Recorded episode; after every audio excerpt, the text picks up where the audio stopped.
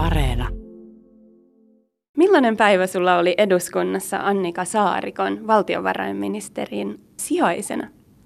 Minulla oli aivan ihana päivä ja ylitti kyllä kaikki odotukset. Minä pääsin erilaisiin kokouksiin ja pääsin tapaamaan muun muassa Suomen Pankin pääjohtaja Olli Reenin.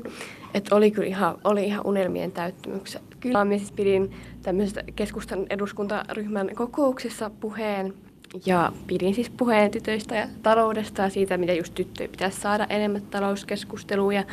Että kuinka näiden kriisien aikana, jota me nytkin eletään, niin ei voi unohtaa tyttöjä. Ja oli kyllä oli, oli ihanaa pitää puheen ja sai, sai kyllä ihanan vastaanoton myös toi puhe.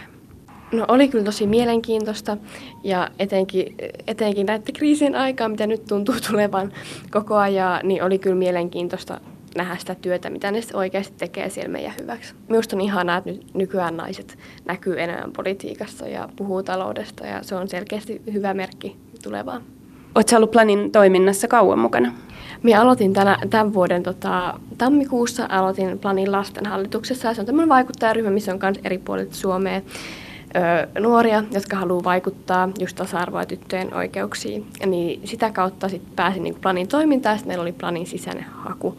Ja lastenhallituksia tosiaan aina joka syksy haetaan uusia jäseniä, eli pitä, kannattaa olla kuulolla.